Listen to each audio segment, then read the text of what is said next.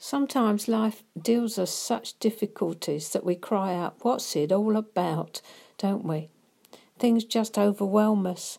We cry out to Father for help, wondering why He doesn't deliver us from what's assailing us, and maybe we come to the conclusion that He doesn't love us, because if He did, He surely would do something about it, not just stand idly by, observing our pain.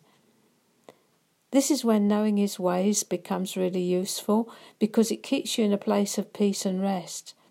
When God speaks about love, He doesn't mean human love as we understand it, He means agape, divine love, the love of choice.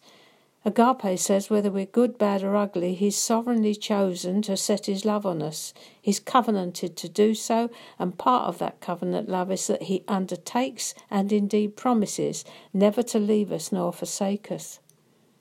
That means whether we feel or hear him or not, he's with us and he will work for us and in us through the situation. I won't quote Romans 8:28 at this point as I may cause you to stumble inasmuch as you'll want to do me some harm.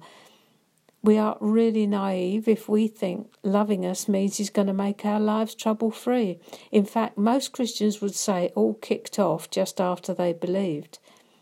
It seems that trouble is attracted to us like iron filings to a magnet. In a way, that's true, but the fact is, we are being trained for something much higher and longer lasting than just 70 odd years on this planet. There's a very good reason why tests and trials come. We're in training, we're in His school, under His hand, undergoing training for reigning with Him for eternity. Our finite minds can't grasp something that always was and always will be, but we can understand that this life is our training ground. And when you train for something like an athlete, you put yourself into and under situations and pressures that others just don't experience, and you do it willingly because you know why you're doing it.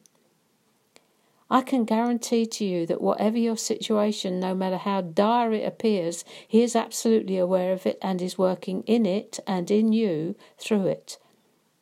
He allows in His wisdom what He could easily prevent by uh, His power. Could become a cliche, but it's the truth. He never takes His eyes off you.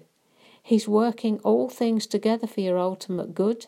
He will either deliver you out of the situation or keep you in it fundamental truths about the love of God for you. Not a warm fuzzy, not a lovely feeling, but truth.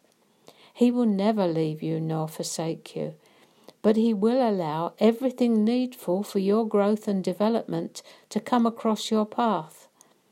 You get to choose whether you thank Him in it, not for it, or revile Him because of it. Tough love, training for reigning Keep eternity in mind and start thanking Him that you know and are confident in the fact that He who began a good work in you will complete it until the day of Jesus Christ. That's Philippians 1 5. All things, not some things, work together for your ultimate good, beloved. They really do.